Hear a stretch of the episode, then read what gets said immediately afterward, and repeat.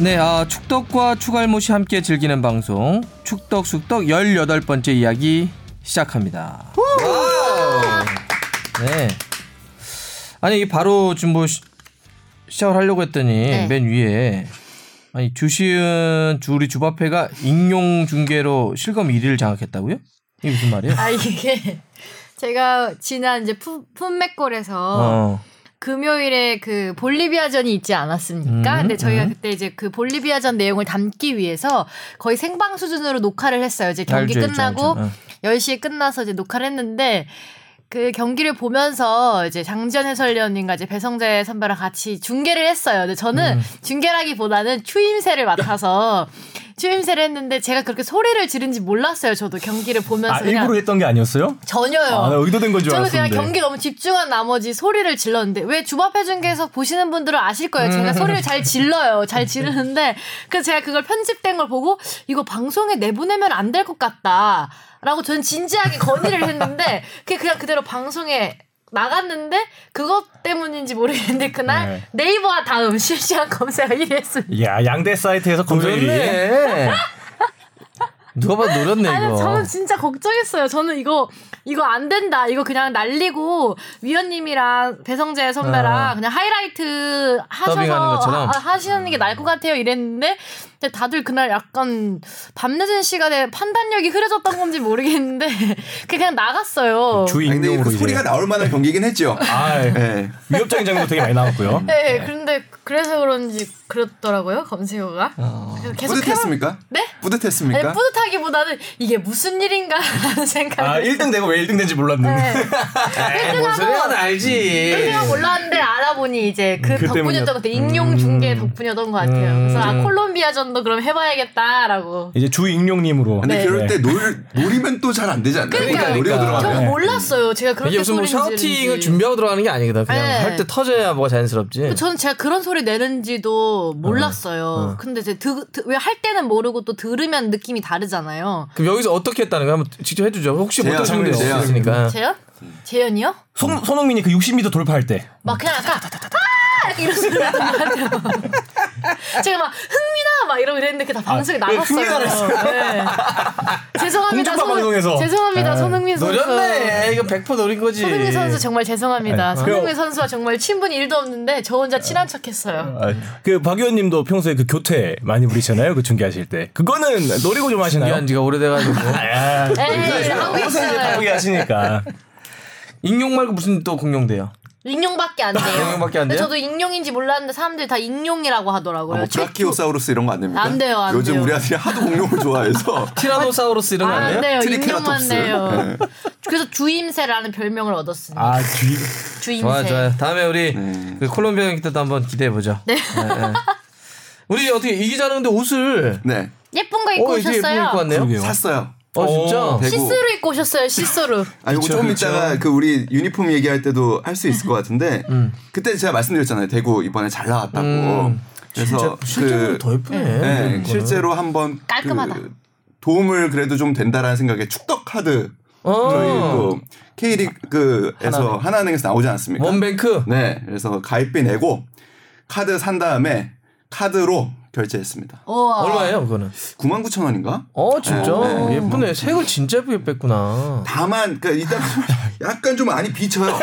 아 진짜? 많이 비쳐요. 그래서 이거를 사실 분들은 꼭 흰색 어, 민무늬 티셔츠를 함께 사셔서 안에 받쳐 입으라. 받쳐 입는 게 좋지 않으실까. 시스루예요. 네, 좀 잘못하면 야할 것 같네요. 이런, 좀. 이런 근데 네. 밤옷 같은 거 입을 때는 원래 안에 받쳐 입지 안 입는 사람이 있나? 아니 그러니까 그 안에 색깔 있는 거 있으면. 아. 그래서 그게 그러니까. 이, 이- 이게 굉장히 이쁘게 나왔는데 어. 아좀 예쁨이 반감될 수 있으니 꼭 안에 좀 무지 티셔츠를 아, 오케이, 입으시면 더 낫겠다. 근데 진짜. 예쁘네. 잘 나왔어요.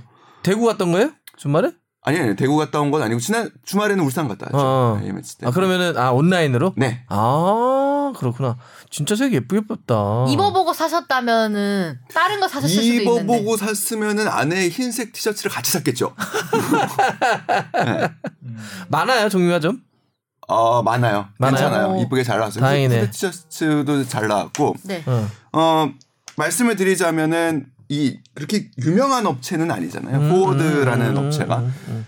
대구가 여기를 선택한 이유 중에 하나가 의견을 많이 반영해줬고 직접 아. 디자인을 해 줘서 아, 그러니까 기존의 기성품에 갖다 붙이는 것이 아니라 그러니까 기존의 많은 업체들이 K리그 후원을 할 때 보통 기존의 디자인에 음. 엠블럼만 붙이는 경우들이 맞아, 맞아, 많았거든요. 맞아. 기성품에 색깔을 붙이는 바꾸거나. 거지. 예. 네. 근데 그렇게 하지 않고 포워드는 직접 대구만을 위한 디자인들을 해줬대요. 그리고 특히 대구의 색깔 하늘색을 잘 좀 구현해 줄 수 있는 디자인을 음. 원했다고 해요. 그래서 예쁘네. 그렇게 해줬고 어 뒤에 뭐 질문이 나오긴 하는데 어. 그거 전에 미리 K리그 얘기를 나온 김에 좀 하자면 현재 K리그의 이런 스폰서 어. 그러니까 특히 이제 MD 업체와 관련된 그러니까 유- 특히 유니폼과 관련된 부분에서는 현금 지원이 되는 을 받는 구단이 하나밖에 없어요. 음, 어, 그러니까 서울밖에 물품으로만 없어요. 많이 받지 음. 물품으로만. 네, 그러다 보면 구단 입장에서는 많이 줄 수 있는 데를 챙기게 되거든요. 음. 그 어디가 가장 많이 줄 수 있느냐, 음. 수량을 확보해 줄수 음, 있느냐 음. 하다 보면은 부족해지고 음. 지난해 사실 그 수원도 좀 문제가 됐었죠. 음. 그러니까 수원 같은 경우에는 현금도 지원을 받기로 했었는데 음. 그 부분이 잘 되지 않으면서 음. 여러 가지 문제가 있었는데 음. 중요한 부분입니다. 사실 그래서 K리그가 눈을 뜨기 시작한 거죠.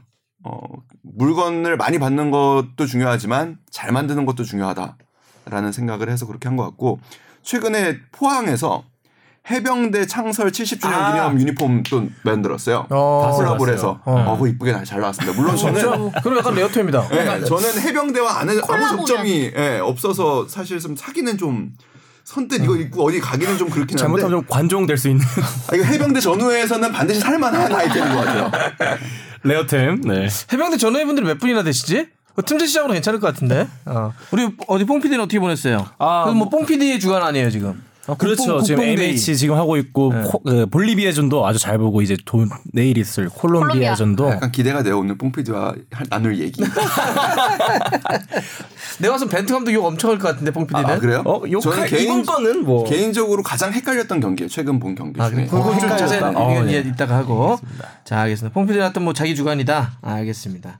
재밌게 보고 있다니까. 뭐 다른 일 없었어요? MH 보는 거 어, 말고. 뭐 큰일은 없고 아 지난번에 그 달순의 라이브에서 저희 축덕숙덕 찍어 갔잖아요. 음. 그거 뭐 재밌게 봤습니다. 중간에 아? 제 나이가 바뀌더라고요. 아, 그래요? 그게 자막 실수를 하셔갖고 중간에 제가 처음에 23살이었는데 어. 24살로 바뀌더라고요. 아, 진짜? 네, 그래서 야, 아, 우리 생일 지난 줄 알았지. 우리 만으로 아, 하고. 갖고 네, 만 나이긴 한데 네, 그게 내가 바- 찍으면서 나이가 바뀌었나? 저희 어떻게 또 살았는지 좀 이야기를 짧게 해- 해봤고. 그러면 우리 그 청취자 사연 한번 읽어볼까요? 네. 네. 8578님이 보내주셨는데요. 국대 나이키 스폰과 유니폼 재활용 여부에 대해서 메일을 보내주셨어요. 아, 이거 물어보시는 분들 많더라. 네, 그 자기 기억으로 이제 본인의 기억으로 20여 년 가까이 나이키의 지원을 받고 있는데 K리그에서의 홍보 효과보다 국가대표의 노출 효과가 더 효과적이라고 생각하는 건지 이거와 국가대표 트레이닝복이나 유니폼은 소집할 때마다 새 상품을 나누어 주는 걸까요? 아니면 세탁해서 다시 활용하는 걸까요? 라고. 음, 두 개의 질문. 네. 일단 두 번째 얘기가 좀 재밌네. 그러니까 그러네. 이런 거죠. 그거 나눠주는 건데 그 빨아 쓰는 거예요. 가져가는 거예요? 어, 가져가는 거예요, 뭐 이런 거. 보급품. 보급품이냐 아니냐. 네. 네, 그쵸. 일단 그래도 첫 번째는 이제 나이키가 오랫동안 했는데 뭐, 이 나이키가 앞으로도 어떻게 할 거냐 요거 하고 K리그는 참 나이키가 안 하는데 국가대표팀만 하는 이유가 따로 있는 건가 뭐 이런 거 같아요. 국가대표팀 나이키에 대한 사실 좀 불만이 늘 있긴 있으시죠. 음, 팬들은. 음, 그쵸. 왜냐하면은 조금 뭐 지난번 이거 이제 팟캐스트니까 마음 편하게 방송하자 그렇죠. 보면 우리 유니폼 현재 네. 그 지난 러시아 월드컵 때 입었던 유니폼이 조금은 이거 유니클로에서 나오는 거 아니냐라는 생각이 저 보면 약간 내복 같아요, 내복. 어. 뭐가 있냐? 도대체 여기에 우리를 상징하는 뭐가 있냐? 빨간색 말고는. 어, 태극기 말고 없어. 네 뭐 그런 이야기 비판들이 있었죠. 그좀 좀 성의 없게 하는 거 아니냐? 다른 나라에 비해서. 어? 그런 얘기가 있는데 우리가 나이키를 하는 가장 큰 이유는 현금 지원 때문입니다. 아, 그렇구나. 제가 알기로도 금액이 상당한 걸로 알고 있는데. 다른 데랑 비교가 안 돼요 아, 그 정도 네. 차이로. 그러니까 아디다스가 가장 비슷하게 붙었던 게 2006년인데 2006년을 앞두고 재계약할 텐데 그때도 비교가 안 됐어요. 뭐한 아디다스 배몇 배 차이 나는지는 알 수 있을까요? 몇 까지는 배까지는 아니겠지만 아무튼 금액에 상당한 음. 차이가 나서 아디다스도 최근에는 거의 사실상 비딩을 하지 않고 있는 것으로 알고 있습니다. 아, 독보적으로 그냥 차지하고 있는 거네 어떻게 보면은. 네 그리고 다른 업체는 이 정도의 우리 축구협회 예산 규모를 봤을 때 축구협회에서는 나이키가 주는 현금 지원을 포기하기가 어려운 음. 상황이고 비중이 커서 아 그런 게 있어. 그리고 다른 데는 이 정도로 맞춰줄 수가 없는 상황이었기 때문에 음. 우리로서는 근데 나이키하고 조금 더 잘 협업을 할 필요는 있겠죠. 커뮤니케이션을 잘해서 좀 우리도 좀 예쁘게 만들어 네. 달라라고 할 필요 있겠죠. 어 나이키가 전 세계적으로 후원하는 축구팀 되게 많죠. 당연히. 예. 뭐 브라질 같은 경우는 전통적으로 나이키고 나이키 굉장히 많은데 네. 그게 들어봤더니 그 아디다스도 마찬가지인데요. 어, 유니폼 디자이너가 직접 배치되는 음 이렇게 두 분이 있대요. 아 팀마다. 예. 그러니까 그쵸. A grade 같은 경우는 에. 어, 뭐 예를 들어서 수석 디자이너가 들어가서 하고 이- 이런 B, C 뭐 우리는- 이러지. 우리는 이제 하여튼 탑은 아닌 거예요. 그게 이유가 있어요. 그거를 나이키에만 비판을 할 수가 있, 는게 아니고. 아, 그건 아디도 마찬가지예요. 네. 그러니까 이 글로벌이 있어요. 나이키 글로벌, 그러니까 나이키닷컴을 총괄하는 이 나이키 글로벌이라는 회사에서 이제 디자인 팀을 직영하고 있는데 그거를 열심히 하려면은 얼마만큼 사실 팔렸느냐 전 세계적으로 음. 그게 굉장히 중요한 수치거든요.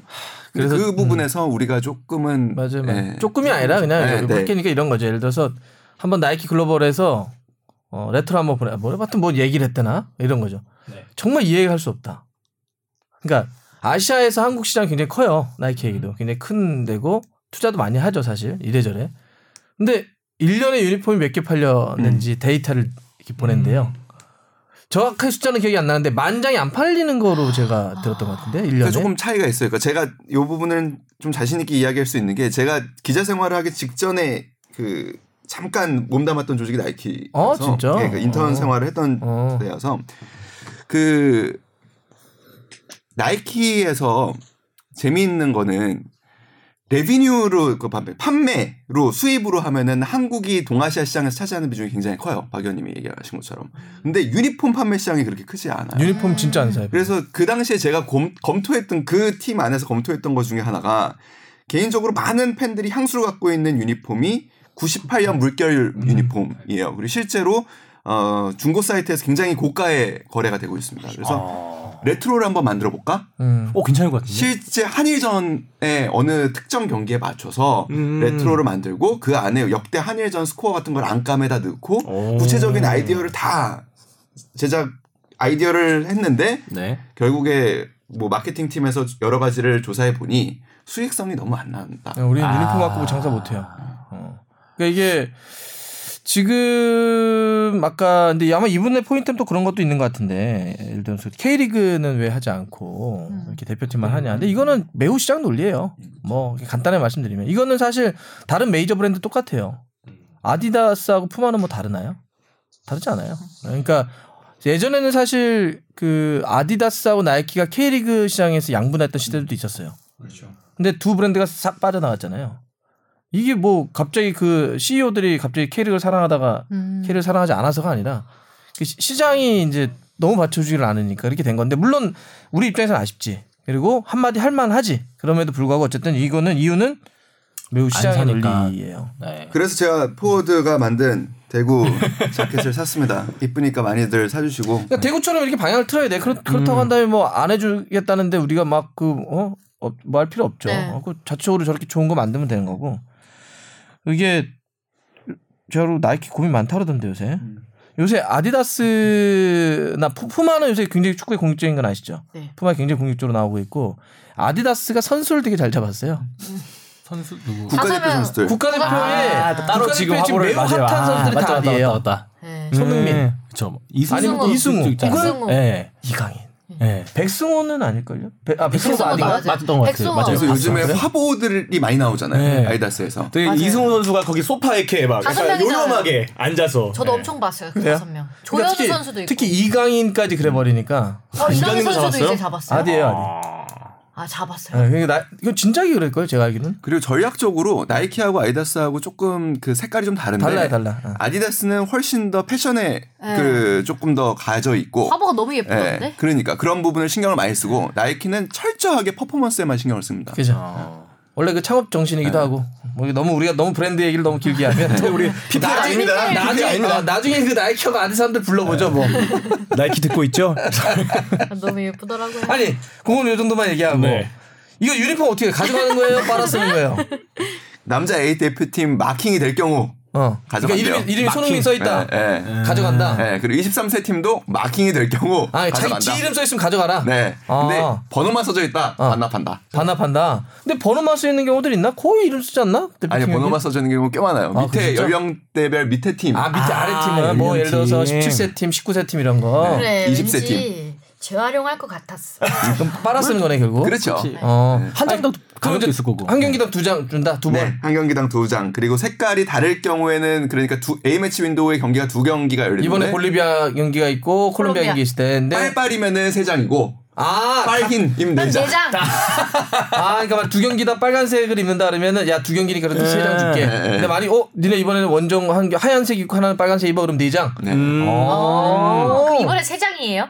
모르지 뭐 어디 어, 어떻게 오늘 콜롬비아 색깔이 나왔을 텐데. 근데 콜롬비아가 아마 색깔이 노란색일 테니 아마 빨간색이 아닐까? 아닐까? 가능성이 네, 높겠죠. 그러면 장이네. 장이네. 어 그럼 하나 달 누구한테 달라 그러지? 하나 달라야 되겠다. 저도 받고 싶어요. 누구 달라 그럴까?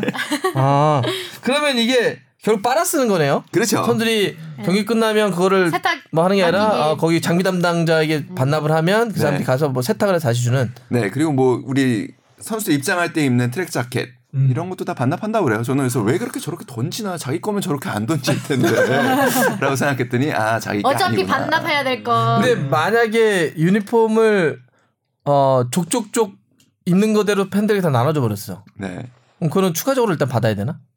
아니 지돈 주고 사야 되나? 아, 아, 예컨대 네. 예컨대 손흥민 선수가 전반전 끝나고 지난번 콜롬비아 경기 때 아 볼리비아 경기 때 전반전 끝나고 팬들에게 나눠줘. 네. 한 장에 여벌이 있으니까 네. 후반전 입고 있는데 그걸 또 나눠줬어. 네. 한장 남아 있잖아요. 아니 근데 이제 볼리비아 경기가 있잖아 예를 들어서 네. 그럼 석장을 줬는데 볼리비아 경기 또 전반전 보고 벗어줬어. 못 벗는 거지 이제 콜롬비아 때그 자꾸 벗으려 그래요? 심지어 중간에 찢어지면 그러니까 간혹 그런 경우가 있죠. 엑스트라 찢어지면 엑스트라가 있나? 아 그럼 어떻게 하죠? 아마 여벌은 있겠지. 여벌은 있겠죠. 있을 근데. 선수들한테 세 장씩만 주는 게 아닐까요? 어, 그래서 프로팀의 경기 간혹 그런 게 있어요. 간혹 뭐냐면 유니폼이 갑자기 뭐 그렇게 한번 지저져 지저분해가지고 갈아입었는데 찢어져. 근데 가져왔는데 자기 이름이 아니야. 그럼 뒤에다 청테이프 붙여놓고 예. 뭐 이런 거 아. 있죠. 어... 다른 여벌이 있을 테니까. 어... 어. 재밌는 흥미로운 얘기네요. 자 두 번째. 네. 두 번째는 정선호님이 보내주셨는데요. 이번에 초청사가 원뱅크인데 친선 경기 초청 비용이 궁금합니다. 음. 그리고 또 마지막으로 지난 방송에서 나왔던 여자 축구 대표팀 A 매치 수당 추가 취재되었으면 답변 부탁드립니다. 후원 규모 후원사잖아요 하나은행이 후원 규모를 좀 더 크게 합니다. 그래서 sponsorship right를 갖고 있고 타이틀을 네. 붙여주는 거죠. 하나은행 초청, 볼리비아 네. 뭐 친선 경기 이런 식으로. 그렇다고 해서 뭐 하나은행이 이번 선수 그 뭐 예를 들면 국가대표팀 볼리비아나 콜롬비아에 초청비를 내는 건 아니고요. 음. 네, 그냥 원래 후원 규모 안에 들어가 있는 거고 음. 그리고 이 매치 에이전트들이 있어요. 그러니까 우리의 A 매치 윈도우에 상대 팀을 골라오는 그리고 성, 매치를 성사시키는 그분들의 역량에 따라서 사실은 뭐 초청비나 이런 거는 결정이 됩니다. 그래서 피파 랭킹이 일단은 우선 당연히 그 고려가 되고 또 하나는 근데 그런 게 있어요. 그러니까 그 월드컵 전에 네. 피파 랭킹은 굉장히 높은데 네. 월드컵에 못 나간 팀이 가장 핫합니다. 그러니까 음. 지난 월드컵을 기준으로 네덜란드 네덜란드. 이런 데가 막 가격이 치솟아요. 네. 모두들 네덜란드하고 하고 싶어 하니까 음. 이런 경우에는 협상이 잘 안 되기도 하죠. 아. 음. 그리고 보통 초청비 같은 경우에는 어, 랭킹에 따라서 이렇게 가기 때문에 이번에 콜롬비아가 당연히 더 높고요. 네. 그리고 뭐 과거에 브라질이 굉장히 높았죠. 그러니까 그런 등급들이 있고 우리도 받기도 해요.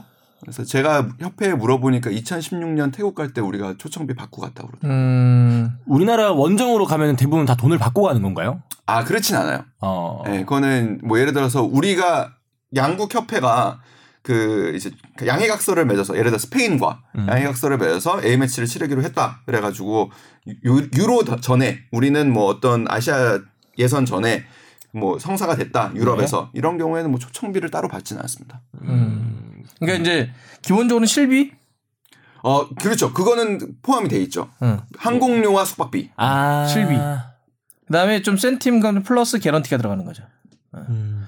그래서 그 브라질 같은 경우는 워낙 그 전 세계 투어 같은 걸 하잖아 거기는. 그러니까 음. 말 그대로 대표팀을 가지고 장사를 하는 음. 팀이기 때문에 여긴 개런티를 껴줘야죠. 그렇죠. 그리고 제가 알기로는 그 브라질 대표팀을 후원하는 업체들이 있잖아요. 이런 데서 그런 그 전 세계 투어를 할 거에 대한 옵션들이 있어가지고 음. 여기서 도, 자기네 노출이 엄청나게 발생하는 거지. 음. 저는 이런 것도 있을 것 같아요. 만약에 아르헨티나랑 경기를 했어. 저희가 돈을 줘요. 음. 근데 메시가 없어. 포르투갈이랑 경기에 호날두가 없어. 옵션을 아. 그럼 이런 경우에는 계약에 뭐 또- 넣죠. 어, 넣어. 아, 다몇번 넣어요? 분 이상 뛴다. 아, 뛴다. 이게. 진짜요? 있어요. 음. 어, 모르죠. 여기 있어요. 이번 A 매치 윈도우에서는 그래서 아르헨티나가 굉장히 특이한 조항을 걸었죠. 메시에게 태클 금지. 아, 조항이 있었어?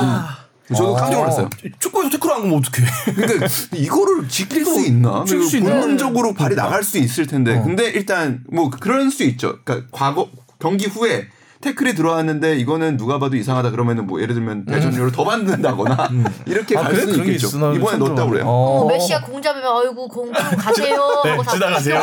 되는? 어, 나 이거 처음 들어봤네. 어쨌든 그런 몇 가지 옵션. 그러니까 저거는 확실해요. 뭐 이렇게 그 팀에 에이스가 있는데 올때 안 올 때 우리가 그거에 따라서 돈을 얼마큼 하겠다 이런 게 오, 다. 흥미롭다. 그 여자 대표팀 뭐 추가로 된 게 있으면 얘기하고 없으면 뭐 다음에 또 하고요. 여자 대표팀은 그 하, 이거 제가 취재 파일을 하나 썼어요. 그래서 음, 사실상 봤어, 봤어, 봤어. 많은 분들의 비판을 받긴 했는데 어 제가 말씀드리고 싶은 거는 뭐 댓글만 갖고 하나만 얘기해 드릴게요. 음. 야 WK 리그와 K 리그의 그럼 임금 격차 그리고 뭐 K 리그와 EPL의 임금 격차는 그럼 어떻게 설, 설명할 음, 거냐? 음. 이거는 당연한 거다라는 음. 말씀하시는 분이 있어서 그 의견 존중하고요. 다만 제가 문제 제기를 하는 거는 프로 선수로서의 임금 격차 문제가 아니라 국가대표로서의 임금 격차 문제거든요. 그 중에서도 어떤 경력금이나 상금에 따른 그 포상금은 상여금 부분이라 생각하고 훈련 수당은 기본급이라는 생각이 들어요. 그러니까 국가대표로서 흘리는 땀의 가치가 다르지 않다면 남녀를 저는 동일한 기본급을 지급해야 된다라는 게 저의 생각이고요. 실제로 대한축구협회를 제외한 다른 종목, 대한체육회 산하의 다른 종목들은 남녀 구분하지 않고 훈련비를 동일하게 지급합니다. 훈련비를. 예, 그리고 어 남자가 인기가 더 많고 뭐 상금도 더 많다. 10배 이상 많다. 사실이에요. 사실이지만 대한축구협회는 영리 단체가 아니고 사단법인입니다. 그러니까 비영리 단체이고 어떠한 목적을 갖고 아니면 한국 축구의 발전을 위해서 운영하는 곳이에요.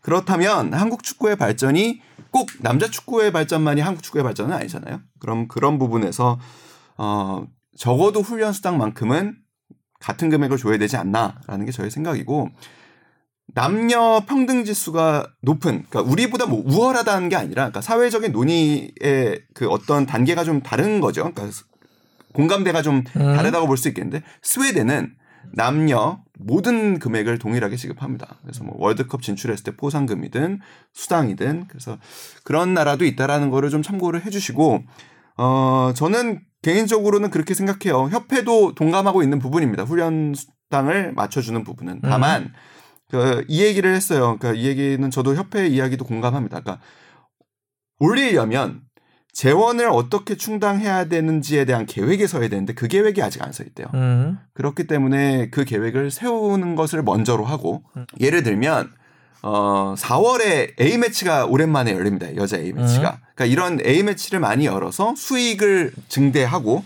그를 통해서 점차적으로 이 격차를 줄여 나가겠다 라는 계획을 세우고 있거든요. 음. 그래서 구체적인 계획이 좀더 나와야 할 텐데 저는 그 부분에서는 그렇게 설- 생각을 하고 있고 그렇게 좀 설득을 드리고 싶어요. 반대하시는 분들한테. 음.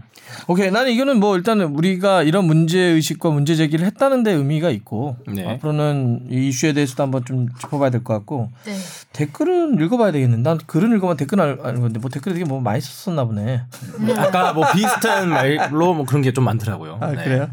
알았어요. 기자 그만두라고 그래가지고 댓글 그 정도 받고 뭐 난 몇십 년을 받았는데. 자 우리 오천수님. 네, 오천수님은 그 선수들마다 개인차가 있기 때문에 당연히 일률적으로 얘기할 수 없지만 평균적으로 선수들이 경기 후에 다음 경기까지 체력이 회복되는 최소 기간이 얼마인지 궁금하시다고 음. 메일 을 보내주셨습니다. 이건 아무래도 이제 22일 날 볼리비아 연기하고 20또한 3, 내일이죠? 4일 쉬고 또 콜롬비아 연기하니까 그렇죠. 이게 체력은 어떻게 되는 거지? 네. 네. 뭐 피파의 뭐 규정이 뭐 한 4일 쉬라고 하나요? 3일 쉬라고 하나요? 아니 48시간. 48시간. 최소 48시간 다음에 경기를 해야 된다. 뭐 이제. 그런 규정이 있긴 또 하지만 그 지난번에 자크르 타 팔렘방 아시안 게임 할 때도 너무나도 일정이 빡빡해서 심지어 우리가 또 조가 잘못됐으면 다섯 경기 조별 예선을 치렀어야 되는데 그때 막 이틀 만에 진짜 경기 하나 뭐 치르고 그랬어야 됐잖아요. 그런 것 때문에도 아마 궁금해하시지 않을까 네, 생각합니다. 음. 이게 어느 정도 될까요? 그러니까 우리가 중고등학교 때 하루에 세 경기도 뛰는데 도대체 선수들은 왜 네. 못 뛸까? 그러니까 맨날 모신다 그러고. 네. 네. 그리고 왜 피곤하다 그럴까? 하루에 한 경기를 매일 뛰는 것도 아니고 도대체 나이 좀 먹으면 알 것 같긴 하던데. 아, 저는 뭐 지금 이제 15분이 힘듭니다. 네. 뭐 그렇긴 한데 결국에는 최상의 몸 상태를 맞추는 음. 어떻게 보면은 이제 프로그램들이 많이 개발이 되고 있어요. 그리고 48시간 이내의 경기를 했을 때는 선수가 어떻게 보면은 건강에 위험을 할 수, 위험할 수 있다라는 게 이제 음, 피파의 음. 이제 판단이고요. 음. 상황에 따라서 다 다를 거예요. 그러니까 손흥민 선수처럼 올 시즌 굉장히 많은 경기를 치르고 있는 시즌 중의 상황과 시즌을 막 시작했을 때의 또 상황은 또 전혀 다를 거예요. 그때의 48시간의 경기를 치르는 것과 시즌이 지금 거의 절정 그리고 이제 거의 막바지로 향하는 상 황에서의 회복 속도는 당연히 다를 텐데 선수마다도 회복 속도가 다르다고 해요. 그래서 제가 지난번에 바이에른 뮌헨 갔을 때 정우영 선수가 회복을 어떻게 하나 바이에른 뮌헨은 회복을 어떻게 시키나 봤더니 굉장히 독특하게 하더라고요. 그래서 어제 뛴 거리를 데이터를 갖고 다음 날 회복 훈련 러닝을 시키는데 심박수를 체크를 음. 하더라고요. 근데 그러니까 어느 속도에 맞춰서 너는 회복 훈련 러닝을 해 이게 아니라 너는 BPM 무조건 그 심박수 150에 맞춰서 훈련을 해. 앞으로 뛰는데 너는 이 거리를 뛰는 동안 너는 계속 150만 유지해. 이렇게 주문을 한다고 해요. 그리고 다른 선수한테는 다 다른 BPM을 요구한다고 해요. 그래서 같이 맞춰 뛸 필요도 없는 거예요. 나는 내 스마트워치를 보면서 내 BPM만 확인을 하면서 뛰는 거죠. 그러니까 그랬을 때 내 회복이 가장 잘 되더라는 데이터를 갖고서 이제 접근을 하는 거죠. 그러니까 이게 너무나 당연하게도 금방 얘기했지만 이게 당연히 사람마다 다르거든. 우리 똑같잖아. 피, 피로나 피곤이 풀리는 게. 그런데 이제 한 가지 여기서 우리가 중요한 포인트는 뭐냐면 사람마다도 있지만 그 피로를 풀어주는 조건과 환경. 그러니까 우리가 이제 예전에는 이 좀 극단적으로 얘기하면 경기 끝나면 야 저 몸보신 해야 된다고 막 고기 음. 먹고 막 그랬거든. 음. 그렇게 이제 우리는 그렇게 해왔던 거죠.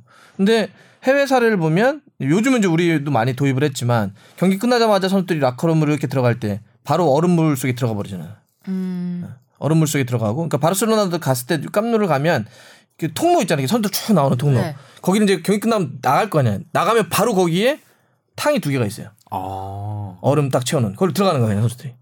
그러니까 그거부터 시작해가지고 아까 회복 훈련부터 시작해가지고 모든 것들이 다 이제는 그런 뭐 과학의 모든 걸 도- 동원해가지고 수치화시켜서 최대한 빠르게 빠르게 회복을 하려고 하는 거고 그러니까 이런 조건들이 형성되면 더 빠르게 회복되겠죠. 챔피언스 유럽의 기준으로 보면은 한 3일, 3, 4일 간격으로 뛸 수 있나 봐요, 그죠?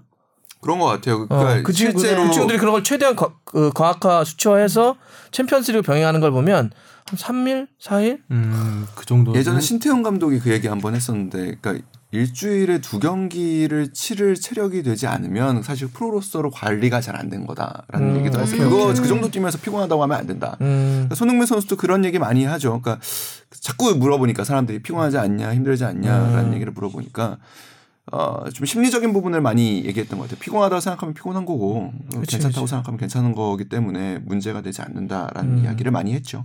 어쨌든 이런 거에서 좀 관리나 조건들이 좀 필요하다 네. 정도로 좀 얘기해 볼게요. 자 그러면 이제 이렇게 어, 메일하고 청취자분들 사연 소개했는데 앞으로도 더 저희 보내드리려면 어떻게 하면 되죠? 네, fb 골뱅이 sbs.co.kr로 보내주시면 됩니다. 많이 보내주시면 네. 저희가 어, 아는 만큼 혹은 또 취재할 수 있는 만큼 취재해서 여러분들에게 또 궁금함 좀 알려드리겠습니다. 자 그럼 오늘은 이제 이슈를 좀 얘기해 봐야 되는데 뭐 이번 주 이슈는 가장 큰 건 역시 국가대표팀이죠. 그렇죠. 볼리비아 경기 좀 짚어보고 콜롬비아 음. 경기 어떻게 될지 한번 좀 얘기를 해보는. 네. 자 일단 우리 뽕 PD가 한번 문 열어볼까요? 아 볼리비아 경기 볼리비아전 어땠어요? 어 일단 아시안컵에 저희가 좀 아픔을 에이시안컵이라고. 에이시안 컵이요. 아, 저 포문을 여는데 아주 그냥 에이시안. 아, 제가 그렇게 얘기했나요? 아, 이거 평소 바람이 나와버렸네. 아무튼, 어, 울산 문수 축구 경기장에서 이제 경기가 열렸었죠. 거의 제가 일단 전반전은 봤을 때 거의 반 코트 경기가 아닌가 싶을 정도로 거의 경기는 지배고 뭐 볼 점유율이라든지 뭐 슈팅 숫자라든지 그런 부분에서는 되게 활기차고 또 이제 벤투 감독님께서 평소에 잘 쓰지 않던 전술인 이제 투톱 전술을 쓰면서 잘, 어, 변화도 처음이었죠. 예, 네. 변화도 꽤 했고 어 그리고 그 경기 내용도 아까 전에 말씀드렸다시피 좋았기 때문에 이 보는 팬의 입장에서는 어 눈눈은 되게 즐겁지 않았나. 몇 점? 100점 만점 중에. 어 사실 저는 좀 볼리비아가 더 못했다고도 생각을 해요. 그래서 저는 한 80 한 5점 정도. 82점. 82점. 네. 생각보다는 점수는 짜네요. 그 앞에 네. 아, 근데 결정력 부분을 제가 또 그 부분에서는 또 꼬집을 수밖에 없기 때문에. 82점. 네. 결정력은 18점이었다. 음, 볼리비아 못한 거 한 5점. 음, 주바페는 어떻게 봤어요? 저요? 네. 저도 아주 재밌게 봤습니다. 음, 뭐 어떻게 선- 재밌었어요? 어떤 게? 일단 좀 권창훈 선수나 이렇게 음, 새롭게 이제 음.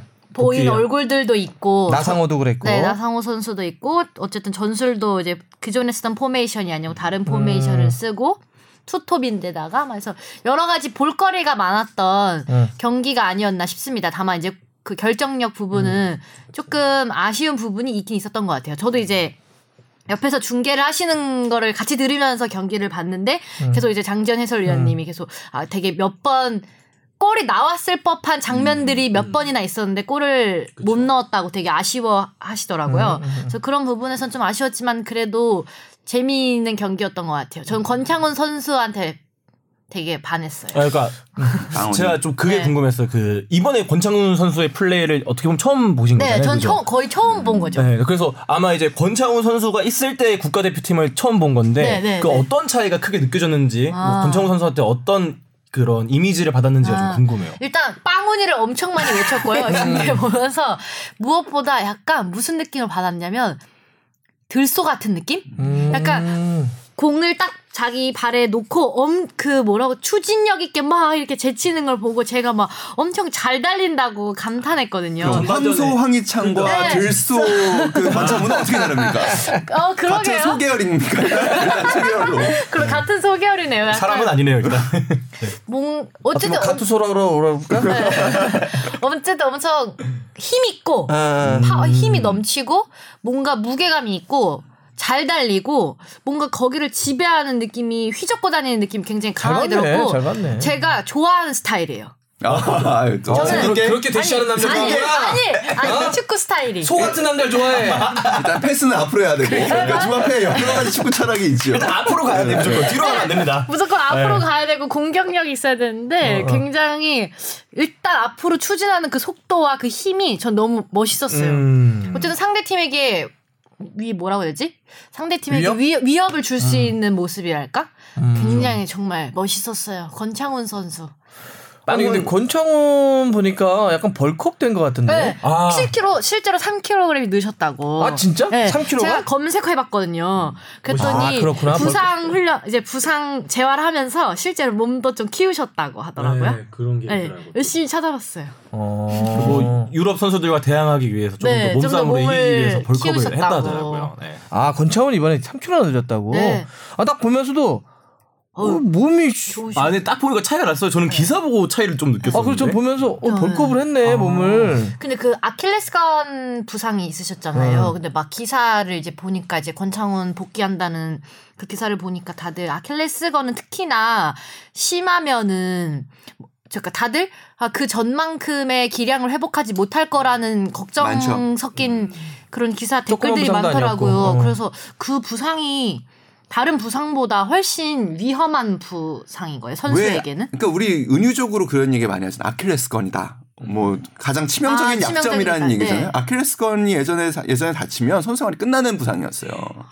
근데 지금은 이제 의학이 많이 발전됐으니까 아킬레스건 부상을 입고도 그라운드에 회복하는 경우가 많은데 어 통계적으로는 많이 어렵다고 해요. 실제로. 그리고 권창훈 선수가 보통 아킬레스건을 다친 선수들보다 굉장히 빠르게 복귀한 부분도 있습니다. 보통 1년에서 1년이 좀 넘게 음. 회복이 되는데 권창훈 선수 한 7개월 만에 돌아왔으니까 조금 오래 지켜볼 필요는 있을 것 같아요. 그러니까 아킬레스건은 그렇게 생각하시면 돼요. 인대랑은 좀 다르게 이것도 고무줄이라고 생각하면 고무줄이 한번 끊어졌다가 그거를 다시 이어서 붙여놨을 거라는 얘기죠. 그럼 그 음. 부분은 과거보다는 아무래도 좀 짧아질 수밖에 없는 부분이어서 굉장히 많은 보강 운동이 필요하다고 하- 해요. 음. 뭐 권창훈 선수 아, 나온 김에 얘기를 하자면 어, 권창훈 선수 덕분에 사실은 전술적으로 여러 가지 변화의 가능성이 생긴 게 가장 제가 볼 때는 큰 점이에요. 음. 예컨대. 그러니까 예를 들면 이청용 선수하고 이승우 선수를 넣었잖아요. 음. 넣으면서 권창훈 선수를 권창훈 선수는 팀에서도 그렇고 본인이 가장 선호하는 포지션은 사실은 오른쪽 날개 날개보다는 공격수 뭐 이렇게 요즘 자리 왼발잡이기 때문에 꺾어서 들어와서 왼발로 슛을 때리는 걸 가장 즐겨 하는데 소위 얘기하는 반대발 윙어. 그렇죠 반대발 윙어인데 가운데로 권창훈 선수를 놓다 보니까 권창훈 선수를 중심으로 한 중앙 공격이 가능해져요. 음. 그렇게 되면 사이드에 공간이 생기는 거죠. 왜냐하면 선수들은 이제 중앙으로 중앙으로. 이제 몰리기 시작하니까 그거를 노린 거예요 벤투 감독이. 음. 그래서 저 권창훈 선수를 안으로 돌리면서 중앙 공격을 하라고 그랬고 그렇게 해서 사이드가 공간이 나면 풀백들이 올라가서 크로스를 올리라는 거예요. 음. 실제로 그렇게 해서 골이 났죠. 맞아요. 네.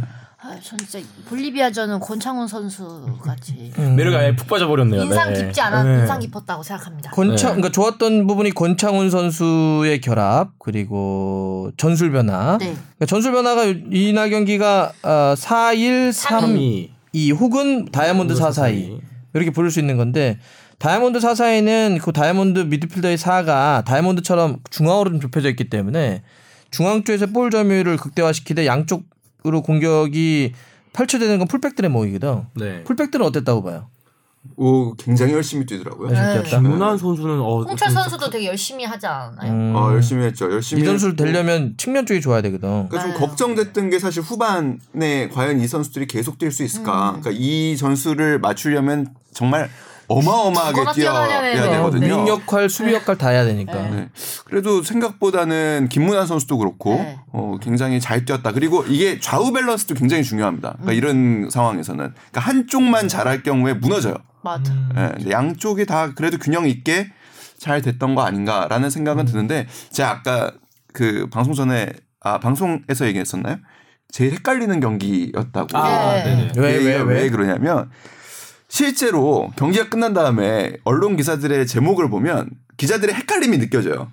아 잘했나 못했나 이걸 판단하기 위해서. 그러니까 1대0 승리 진땀승 제목 있고요. 아, 그다음에 투톱 성공.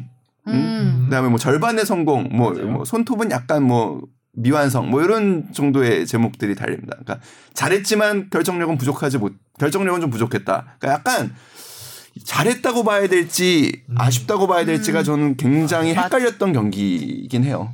맞아. 저 이게 결국 이겨서 그렇지. 만약 이청용 선수가 헤딩으로 골을 못 넣었다면은 아마도 그런 얘기가 진짜 많이 나오지 않았을까라고 생각은 해요. 네, 똑같은 경기 내용이더라도 아까 뽕패디는 82점, 주바페는 몇 점? 저요? 문익점. 느낌. 아이, 아, 이- 뭐야. 죄송합니다. 죄송해요. 저 지금 정색했어요. 화를 화를 내네. 이거는 진짜 짤로 보여주고 싶네. 아, 미안다. 나 지금 벌레 씹은 줄 알았어. 저요? 음, 저는 직관적으로 몇 점? 그러니까 저는 84점. 84점. 어. 우리 약간 헷갈린다라고 하는 이 기자는 저는 80점. 80점. 왜 가장 이렇게 안 준 거예요 점수를? 음, 일단 볼리비아라는 상대성. 아 상대 좀 약하지 않았냐? 그 25년 만에 이긴. 아 그렇긴 하죠. 그리고 심지어 비겼다가? 25년 만에 골을 넣은 거기도 네. 해요. 0대 0, 0대 맞아요. 0이었으니까. 남미 팀이 한국에 와서 경기를 제대로 뛴다라는 거는 저는 사실 어렵다고 봅니다.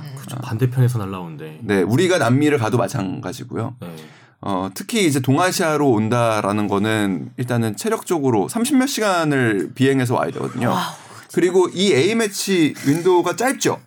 그리고 일단은 선수 구성도 볼리비아 선수들 대부분 두 명인가 빼고는 다 자국 리그 멕시코 두 명. 네, 음. 선수들이고 연령도 낮고 음. 그러니까 물론 뭐 그런 베테랑도 있지만. 네, 그런 점에서 아 우리가 진짜로 공격 전술을 실험하고 싶다면 사실은 좀 내려선 팀들을 상대를 해봤어야 되는데 그렇지도 않았고 이들에게 가장 큰 동기부여가 사실 되지 않았던 음. 그렇게 열심히 뛸 만한 그러니까 그 퍼포먼스를 한 단계 높일 수 있는 거는 이 경기에 뭐가 걸려 있느냐이잖아요. 그쵸. 그런 부분에서는 볼리비아 선수들이 물론 최선을 다했겠지만 음. 어떤 자신의 120%를 발휘하기는 어려운 조건이었을 테고 그쵸. 그런 상대를 상대하면서 어 기회를 많이 만들어냈다고 마냥 박수를 쳐줄 만한가라는 음. 부분에서 의문부호가 조금 있습니다. 음. 일단 뭐 볼리비아가 좀 약했다라고 하는 것도 인정을 하고 그다음에 볼리비아는 남미 예선에서도 뭐가 특- 특징이 있냐면 홈 깡패. 음. 음. 볼리비아가 워낙 고지대. 고지대. 아, 3,000m 그렇죠. 고지대이기 때문에 여기는 브라질이나 아르헨티나가 원정 가도 힘들어하는데 음. 하지만 볼리비아는 자기 안방에서 나오면 그냥 그저 그런 팀, 음. 좀 약한 팀인데 여기 뭐 멤버도 그렇게 좋은 팀이 아니고 뭐 콜롬비아가 그보다 좀 강하겠죠. 평가전도 어느 타이밍에 가는 평가전이냐에 따라서 그 의미를 상대에다 둘 것이냐 우리 쪽에 무게 중심을 둘 거냐 좀 다르다고 봐요. 예를 들어서 음. 우리가 월드컵 본선을 앞두고 한 달 뭐 두 달 아니면 반년 정도 앞두고 있어. 이때는 확실히 좀 센팀하고 자꾸 붙어주는 게 저는 맞다고 봐요. 왜냐면 월드컵 본선에서 센팀하고 싸울 테니 매우 구체적으로 맞춤 전술을 써야 되겠지. 네. 근데 지금 우리가 평가전을 하는데 너무 상대성을 고려한다든지 상대에 대해서 가- 아, 전력이 세냐 약하냐를 얘기하는 건 그렇게 크게 의미가 있을까? 음. 그러니까 지금은 벤투 감독은 일단 우리도 제대로 안 됐는데 그러니까 지금은 우리 대표팀을 정리하고 우리 맞아. 대표팀이 가야 될 방향을 설정하는 거라고 좀 봐요. 물론 그러기 위해서 상대가 조금 더 강하냐 아니냐는 의미가 될 수 있겠지만 너무 여기다 focusing을 될 필요는 없다. 음, 지금, 상대팀에 지금 은 우리 대표팀의 모습을 좀 그러니까 평가를 하더라도 거기서 해야 되고 제가 알기로도 이번 대표 이번 뭐 경기 이기려고 벤투 감독이 전술을 쓰거나 선수 교체했거나 이렇죠 이렇죠 보지 않아요. 그래서 좀 보고 있다고 봐요 저는. 그래서 이번에 저는 그래서 이걸 평가하려면 우리 대표팀이 아까 얘기했던 전술 변화가 어땠는지, 뭐 다이아몬드 441 포함해서 손흥민의 위치는 어땠는지, 권창훈 어떻게 지극히 우리식으로 평가를 해줘야 된다. 네. 아, 그러니까 저는 그 부분에서 동의하고요. 그러니까 그 제가 말씀드리고자 하는 부분은 상대가 수비가 견고하지 않은 팀을 음. 상대로 음. 우리의 투톱을 평가할 수 있는가라는 부분 이라는 얘기예요. 그러니까 투톱이 그러니까 예를 들면 손흥민 선수만 놓고 봤을 때 지난 7경기에서 벤투 감독 부임 후 지난 7경기에서 슈팅 수가 평균 한 개가 안 돼요. 근데 이번에는 여섯 개를 여섯 개 때렸어요. 했어요. 네. 그러면은 과연 야 투톱이 성공적이다라고 볼 수 있는가 라는 부분에서 약간 저는 의문 부호가 붙는다라는 얘기예요. 그러니까 오케이. 그 상대성을 말씀을 하시면 그러니까 저도 상대가 뭐 어땠다라고 해서 얘기를 하려는 게 아니라 우리가 아시아 예선에서 맞붙게 될 팀을 상대로도 그럼 과연 이렇게 여섯 개씩 때릴 수 있을까라는 부분을 봤을 때는 아직은 약간은 오케이 의문부. 오케이. 근데 이제 예를 들어서 어, 딴 데서 했던 얘기긴 하는데 우리가 득점 기회를 만든다는 거와 골을 넣는다라고 하는 개념은 조금 다른 개념으로 음. 써요 전술에서는. 그러니까 음. 득점 기회를 만드는 건 결국 팀과 전술의 음. 문제인 거고 그 찾아온 기회를 넣는 건 개인 개인의. 결정력의 음. 문제라고 봤을 때 이번에 22번의 슈팅 기회를 만든 건 난 이거는 일단은 의미를 부여줘야 된다 음. 고 생각해요. 그게 어떤든 간에 우리 아시안컵 때 더 약한 팀을 상대로도 이렇게 못 때렸어요 슈팅. 그리고 손흥민의 위치도 굉장히 내려섰었던 거잖아요. 손흥민 이번에 올렸는데 저는 벤투 감독이 이제 선수들을 조금씩 파악해가고 있다고 봐요. 저는 비디오로 보는 거하고 선수들을 훈련시키면서 직접 보는 건 저는 다를 음. 거라고 봐요. 근데 그런 의미에서 이제 아직은 그렇다고 해서 이게 뭐 완성이 저도 그렇게 보진 않지만 이런 슈팅을 22번이나 때렸던 거에 대해서 인정을 해야 된다. 근데 이제 아쉬웠던 건 그러면 22번에 있어서 유슈팅이 5개? 네. 네 개. 네. 그거는 다섯 개, 다섯 개. 다른데 음. 아, 다섯 그거보다 개라고. 보더라고요. 일단 다섯 개랑 보고 제가 갖고 있는 자료도 슈팅 수 22에 그 유효 슈팅 5개. 네, 그 중에 이제 골을 하나. 어. 근데 저는 예를 들어 이런 기회를 자꾸 만들어낼 수 있는 전술적인 혹은 뭐 이렇게 파악이 좀 되고 그러면 좀더 나아질 것 같긴 해요. 네. 근데 저는 이제 좀 아쉬움은 이런 거예요. 저는 아, 매번 매번 이럴 때마다 그 얘기 드리는 건데 아까 뭐 권창훈 선수 얘기하면서는 막 그런 얘기 했잖아요. 이렇게 볼 갖고 드리블을 네. 하고 막 이럴 때 뭔가 차이를 보여주는 선수 같다고. 그러니까 그런 선수가 좀 더 더 있으면 얼마나 좋을까. 그러니까 음. 그런 개성이 있는 자기 개성 네. 권창훈 때 일반적인 사람들도 어 저 선수는 뭐가 좀 다르네. 네. 그러니까 드리블을 기가 막히게 하는 선수, 네. 슈팅을 기가 막히게 잘 때릴 수 있는 선수, 패스를 정말 말도 안 되게 해줄 수 있는 선수 이런 그런 선수들이 어느 순간부터 잘 보이지 않는 것 같아서 팀의 전술을 만들 수 있는 건 약간 한계인 듯한 느낌들 좀 있고. 아, 그래도 저는 요 근래 들어서 차라리 그런 선수들이 좀 더 많이 발굴되고 있다는 느낌이 드는 게 뭐 이승우 선수도 자기 색깔 확실한 것 같고 이제 올라오고 있는 이강인 선수도 자기 개성이 강하기 때문에 조금 더 그런 면모에서는 나아지고 있지 않나 저는 개인적으로는 그렇게 생각을 합니다. 근데 지금 막 얘기했던 선수들이 그거 알아요? 주전은 아니다. 아니 아니요. 그러면은 다 우리나라 제도권 교육 밖에서 축구를 배운 선수들. 아 그렇죠. 약간 슬프게도 이강인, 이승우, 이승우. 다 그쵸, 뭐. 손흥민까지도. 네. 그래도 뭐 권창훈 선수는 메탄고 네. 그러면은 요 지금 일단 이 경기에서 가장 크게 볼 수 있는 거는 전술을 다르게 쓴 거, 손흥민 선수를 톱으로 쏜 거. 그는 이제 제가 봤을 때는 그 이유가 일단 첫 번째로 의문부 아좀 궁금증이 생기고요. 그리고 과연 이 이후에 다음 경기에서 이 어떻게 보면 투톱 전술이 4-1-3-2이 포메이션이 우리한테 플랜 A로 올 수가 있을까라는 저는 궁금증을 갖고 있습니다. 아시안컵이 결과가 좋지 않았죠. 다른 뭐 8강에서 떨어졌기 때문이 아니라 다섯 경기에서 우리가 아시안컵에서 6득점밖에 하지 못했다라는 건 굉장히 치명적인. 문제라고 봅니다. 뭐 결국에 그런 면에서 공격력을 어떻게 극대화할 것인가에 대한 답을 찾아가는 과정에 있다고 생각을 해요. 분명히 손흥민 선수를 어떻게 쓰는 게 가장 효과적일까? 손흥민 선수는 누가 뭐래도 우리나라에서 가장 결정력이 좋은 선수인데 이 선수를 어디에 썼을 때 가장 파괴력이 있을 것인가라는 걸 고민을 했을 것이고 두 번째는 그 이선 자원이 굉장히 풍부해졌습니다. 네. 권창호 선수가 돌아오면서 그리고 이재성 선수도 부상해서 복귀하면서 네. 그러니까 이선이 풍부해졌으니 이제는 한번 해볼 만하지 않을까라는 음. 그런 맥락이 있다고 저는 봐요. 그래서 사실은 저는 되게 재밌었던 질문 중에 하나가 이번 그 경기 끝난 다음에 손흥민 선수를 그런 식으로 해서 투톱을 놓을 거라면 토트넘에서도 그렇고 손흥민 선수가 투톱에서 언제 잘했냐? 그러면 요렌테랑 있을 때 잘했다라는 거는 뭐냐면 그러니까 조금은 포스트 플레이가 가능한 친구가 있었을 때 손흥민 선수가 그 주변에서 파생하는 결과들을 많이 만들어내더라. 그러니까 투톱이라는 거는 결국에 콤비네이션이니까 어떤 조합을 만들 거냐? 그러면은 우리 김신욱이라는 카드 같은 것도 한번 써볼 만한 거 아니냐라고 얘기했을 때 벤투 감독은 명확하게 선을 그었어요. 어, 사실상 아니라는 이야기를 거의 하다시피 했어요. 그러니까 나는 어떤 선수를 위한 전술을 짜지 않을 것이고 우리 팀을 위한 전술에 맞는 선수를 뽑을 것이다라는 얘기를 했어요. 그러니까 사실 우회적으로 안 뽑겠다는 얘기죠. 그래서 재밌는 포인트라고 생각해요. 앞으로 어떻게 발전시켜 나갈지는 궁금합니다. 벤투 감독이 이제 가려고 하는 방향은 확실해진 것 같아요. 네. 물론 이제 그거에 대해서 비평은 전 할 수 있다고 보고 저도 우려도 있긴 있어요. 무슨 우려냐면 이런 거예요. 그러니까 벤투 감독은 이런 거 하고 싶은 거잖아요. 그러니까 볼 더 오래 소유하고 네. 뒤에서부터 빌드업. 패스를 풀어, 풀어 나가고 우리가 경기를 좀 더 지배하고 네. 어, 되게 긍정적이에요. 그런 그 내용만 보면. 근데 어 어, 우리가 월드컵 본선에서도 저렇게 싸울 수 있는 게 있나? 맞아. 지금 카타르 월드컵을 보고 가고 있는 건데. 그래서 아니 뭐 아시아 대회에서는 괜찮은데 네. 이런 우려가 있어요. 우려는 있는데 근데 어쨌든 그 길은 뭐 뭔지를 알겠어요. 네. 어, 저는 이제 이거는 보인다고 생각하고 아마 이거에 맞춰서 계속 가겠죠. 그래서 이게 진짜 결과까지 좋으면 대박인데 그러니까. 그죠? 네. 겨- 경기를 재밌게 하면서 결과까지 좋으면 대박인데 그럴 수 있을까? 들긴 본선에서. 만날 팀은 강하고 막 전방 압박하고 그럴 텐데 선수들이 잘 탈압박을 잘할 수 있을까? 어. 뭐 그런 우려도 있고. 이 다이아몬드 형태의 사사이가 플랜 A가 되긴 어렵다고 봅니다. 아 지금. 어. 이거는 어 리스크가 좀 있어요. 쓰기에는 저는 있다고 봐요. 어떤 면모에서 있을까요? 이거는 기본적으로 전력이 좀 센 팀이 많이 써야 돼요. 음. 음. 그러니까 물론 우리가 뭐 좀 약한 팀을 상대로 할 때는 이렇게 경기를 할 수 있는데 이게 어 측면에 대한 불안감도 좀 있을 수 있고 음. 미드필더 쪽에서 다이아몬드 사사를 쓰려면 굉장히 볼을 잘 소유해 주는 선수들이 있어야 되고 주세종 선수가 있던 자리 이번엔 잘했는데 만약에 상대가 세서 압박을 그쪽으로 상당히 들어온다고 생각해 봐요. 기성용 선수가 그런 걸 버틸 수 있는 힘이 있었는데 어쨌든 팀을 떠났고 네. 그런 상태에서 이 다이아몬드 사사이는 좀 선택적으로 쓸 포메이션이라 좀 봐요. 근데 만약에 flat한 사사이를 쓴다. 네. 그래서 이게 사사이도 좀 다른 게 있잖아요. 이렇게 그렇죠. 일- 뭐 일일 이렇게 일자 형태로 쓰- 써서 그건 강팀을 상대로 해서는 그런 게 쓸만하죠.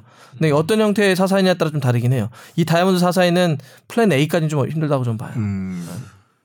그 포메이션, 포메이션 관련해서 뭐 그 정도를 얘기를 하면 될것 네. 같고. 그 이강인 선수의 투입 여부가 결국에 논란이 될 거라고 생각을 했고 논란이 좀 되긴 했죠. 근데 어떻게 보시나요? 저는 개인적으로는 나쁘지 않은 결정이었다고 봅니다. 아 안 쓰는 거? 네. 저는 아직 첫 경기니까 괜찮은데 두 번째 경기까지 좀두안 번째 쓰면은 경기는 쓰기 더 어려울 거라고 보고 있죠. 마- 다들. 아, 저는 그래도 좀 쓰- 쓰면 좋겠다고 생각이 드는데 그래도 선수 불러 왜, 왜 쓰면 좋아요? 선수. 불렀기도 하고 불렀으니까. 어 그리고 이 뭐야 이강인 선수 개인한테도 이 경기 한번 뛰는 게 많은 동기부여가 되고 의미가 있을 거기 때문에 그런 부분에서도 경, 선수 개인적으로도 나오는 게 좋지 않을까라고 생각은 합니다. 네. 음. 우리 주바편 어때요? 저는 안뛰 게 어, 할것 진짜? 같고 안 뛰게 할 것 같다 일단. 안 뛰게 할 것 같고 안 뛰어도 저는 크게 문제 없다. 문제 없다고 생각해요. 문제 없는 이유는 뭐예요? 일단 음 아직 나이가 한- 굉장히 어린 선수고요. 만으로 18. 늘 말씀 여기서도 얘기했지만 와서 같이 그 분위기를 익히고 훈련하는 것만으로도 그 선수한테는 굉장히 큰 도움이 됐을 것 같고 또 벤투의 성향상 음.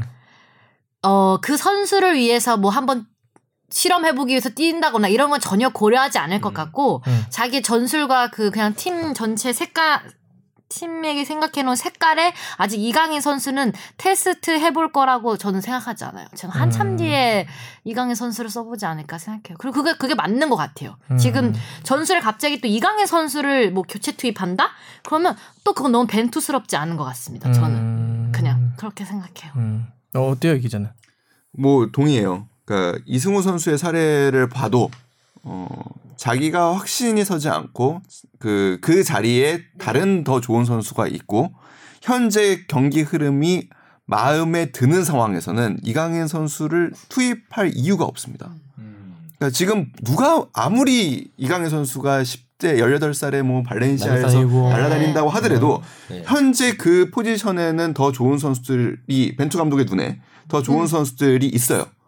그러니까 이들이 뭔가 큰 문제가 음. 벌어졌다거나 아니면 경기가 네. 굉장히 크게 기울어서 이제부터는 그냥 뭐 어떻게 보면 테스트만 가능한 상황이 되기 전에는 쓸 것 같지 않다라는 생각이 들어요. 그런 점에서 볼리비아전보다는 콜롬비아전이 더 쓰기 어려워질 수 음. 있겠죠. 음. 그러니까 그거는 일단은 뭐 재반 상황이 변하면 바- 얼마든지 바뀔 수는 있지만 현재로서는 그래 보인다라는 생각이 드는데 그럼에도 불구하고 이천수 씨도 그런 얘기를 이천 선수도 그런 얘기를 했죠. 불렀으면 뽑아 써야 된다. 음.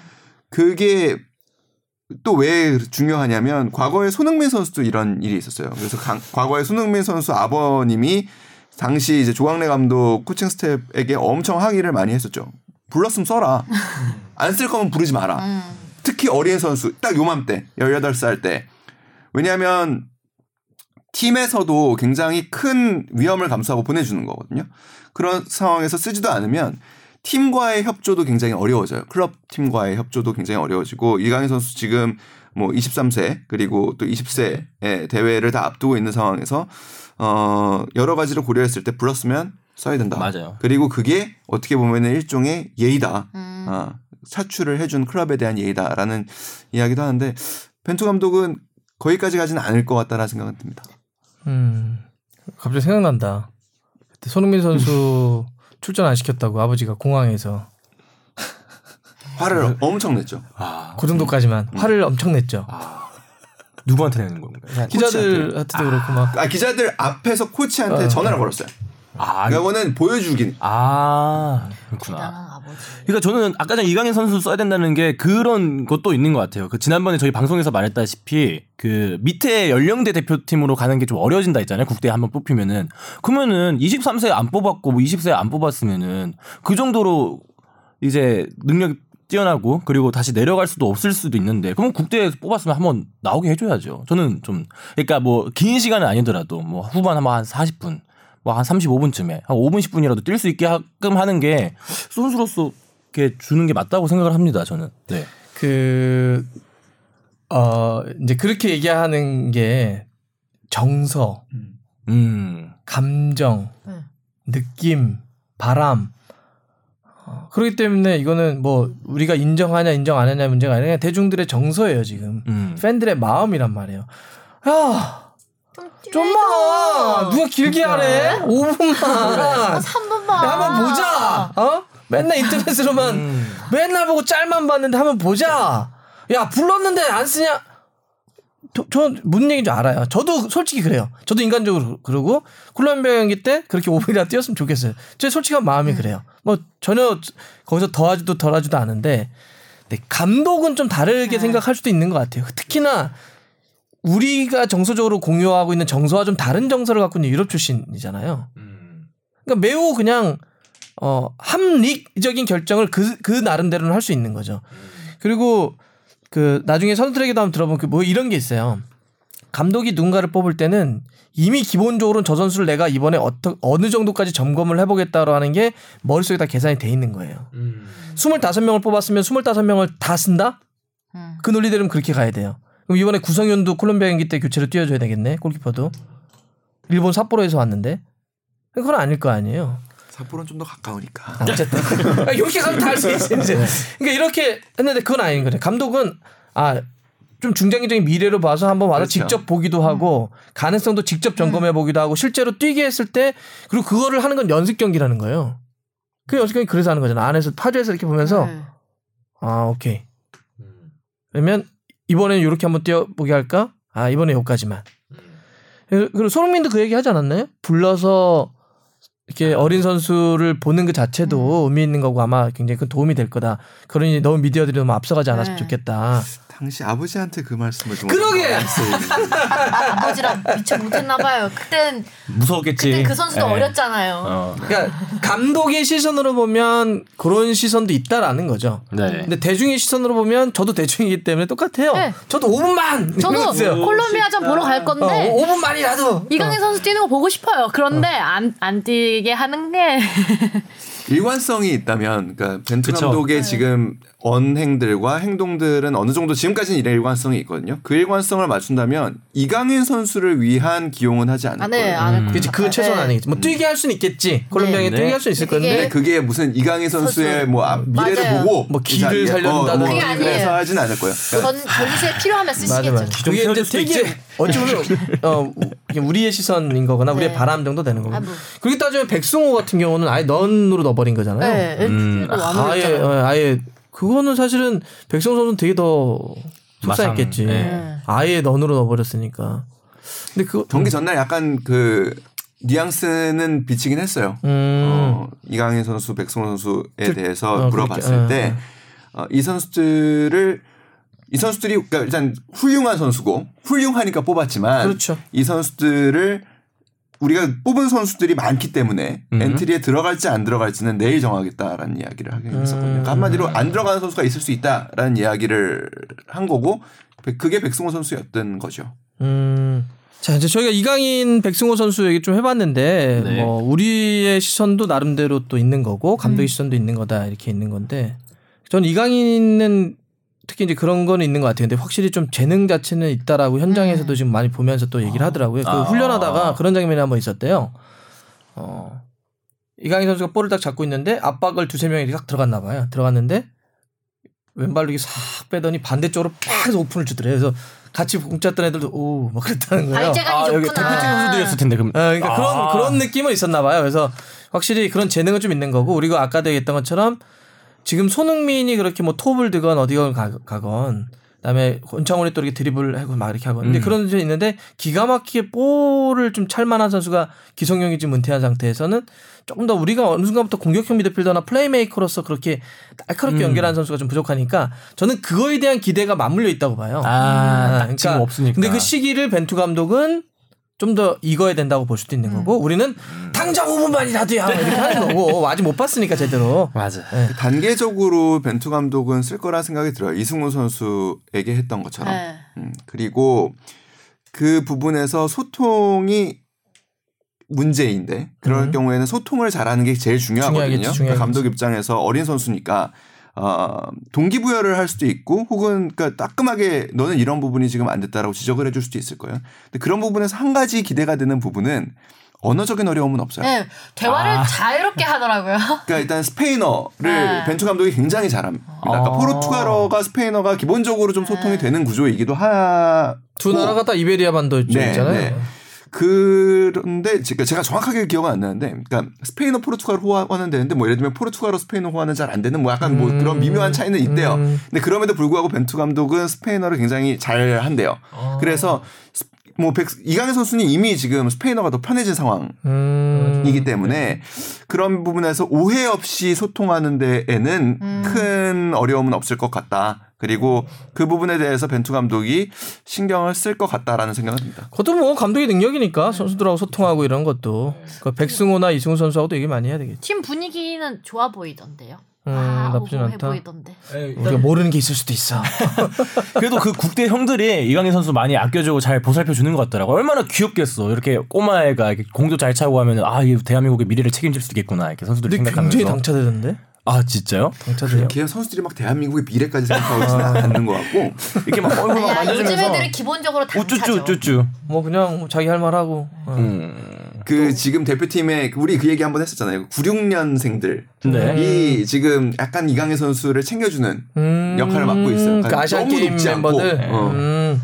너무 높지 그윈 너무 황하, 황하대. 황하대. 네. 형아들 형들도 아마 어- 어떻게 돼야 될지 어려울 수 있어. 96년생이 가장 적당한 나이대인 것 같네요. 그러겠나 챙겨주기에 네. 네. 처음에 대표팀 막 가고 그러면은 밥을 누구랑 먹어야 되는지 어디서 먹어야 되는지 헷갈린다는 거죠. 아 헷갈린다기보다 좀 어색하다는 거잖아요. 그렇, 그렇겠다. 예. 그 1층에 있긴 있는데 그래서 이번에 아까도 나왔던 수당 얘기. 그러니까 이 하루에 10만 원 수당이 나오거든요. 그걸로? 나가서 먹는 건가요? 아니, 아니 아니 그 밑에 파주 트레이닝 센터나 아니면 할때 식당에 다 있죠. 식당 있지 않아요? 네, 되게 맛있어요, 그게. 네, 맛있어요. 어. 네, 근데 그 10만 원을 받으려면 계좌가 있어야 되잖아요. 어. 이강인 선수 계좌가 없잖아요. 아, 그래서 아. 김문환 선수가 도와줬다고 네, 하는 그래서. 김문환 선수가 도와줬다고 그래요. 계좌를 은행, 네. 은행 일을. 어, 왜 부모님 계좌로 안 하고 아 본인 계좌로만 해야 되나요? 본인 계좌가 있어야죠. 아. 앞으로 대표팀 들어올 건데. 아, 아, 뭐 부모님으로 해도 되긴 하겠지만 그렇지 대표팀 되는데 그 나이면? 계좌 있어야지. 아, 본인 있어야지, 계좌 뭐. 있어야지.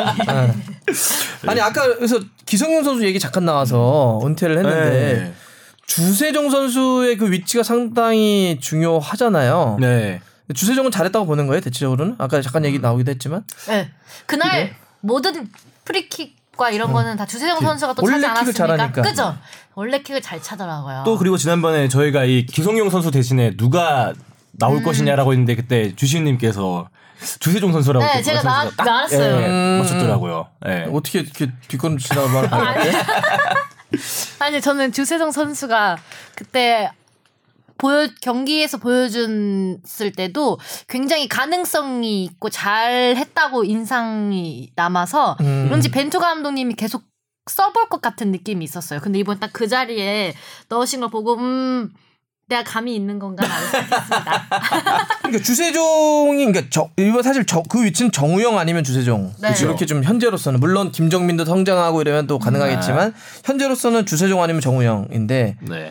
정우영이 약간 몸이 좀 안 좋았다는 감기였다고 그러죠. 어. 음, 근데 다들 몸들이 많이 안 좋으셔가지고 김진- 이번에는 어 그러게요. 김진수 선수도. 네, 독감. 독감. 소집 해제됐으니까 네, 그리고 네. 뭐 정승현 선수도 허벅지 부상. 네. 부상으로 이번에 지동원까지 네. 네.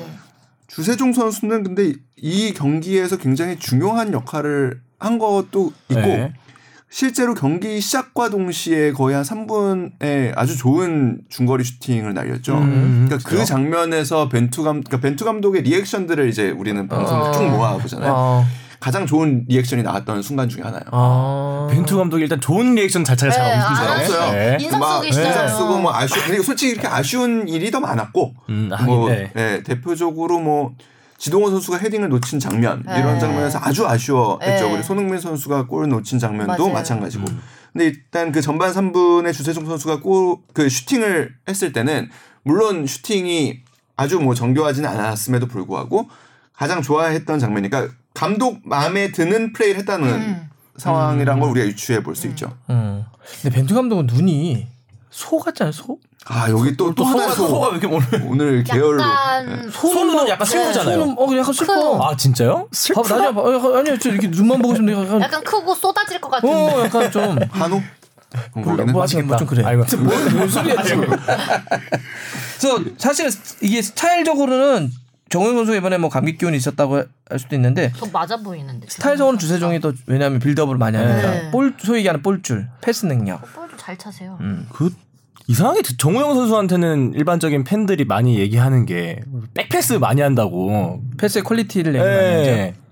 그런 근데 부분에서는 통계는 그렇게 안 나와요. 그니까요. 정우영 선수도 전진 패스가 지난번 나왔을 경우는 가장 많고 막 그래요. 음. 어, 근데 이제 패스 날카로움 같은 부분 좀 얘기할 수 있겠는데 근데 아까 일단은 요 스타일적으로는 주세종 선수가 스타일 좀 맞을 수는 있다 벤투 감독이 아, 벤투 그런데 감독. 네. 그런데 아까 이 기자가 뭐라 그랬냐면 원볼란치를 갈까요? 원볼란치라고 그렇죠. 하는 건그 네. 위치 약간 수비적인 미드필더 위치에 한 명 세우는 걸 이제 원볼란치라고 한다면 더블보란치를 가지 않겠냐 음. 투보란치를 가지 않겠냐 그, 런 생각인 거예요? 네. 우리가 아무래도 네. 그러니까 주세종이건 정우영이건 한 명만 세워놓는 네. 형태는 사실 조금 불안하지 않겠냐 그 힘들 것 같아요. 음. 거, 거기 혼자 있으면. 주세종 선수는 일단은 긴 그 시야가 좋고요. 네. 어 그리고 킥 길게. 예, 길게 정확하게 때려줄 수 있는 게 있어요. 그러니까 그 독일전 손흥민 선수의 골도 주세종 선수에게서 시작됐잖아요.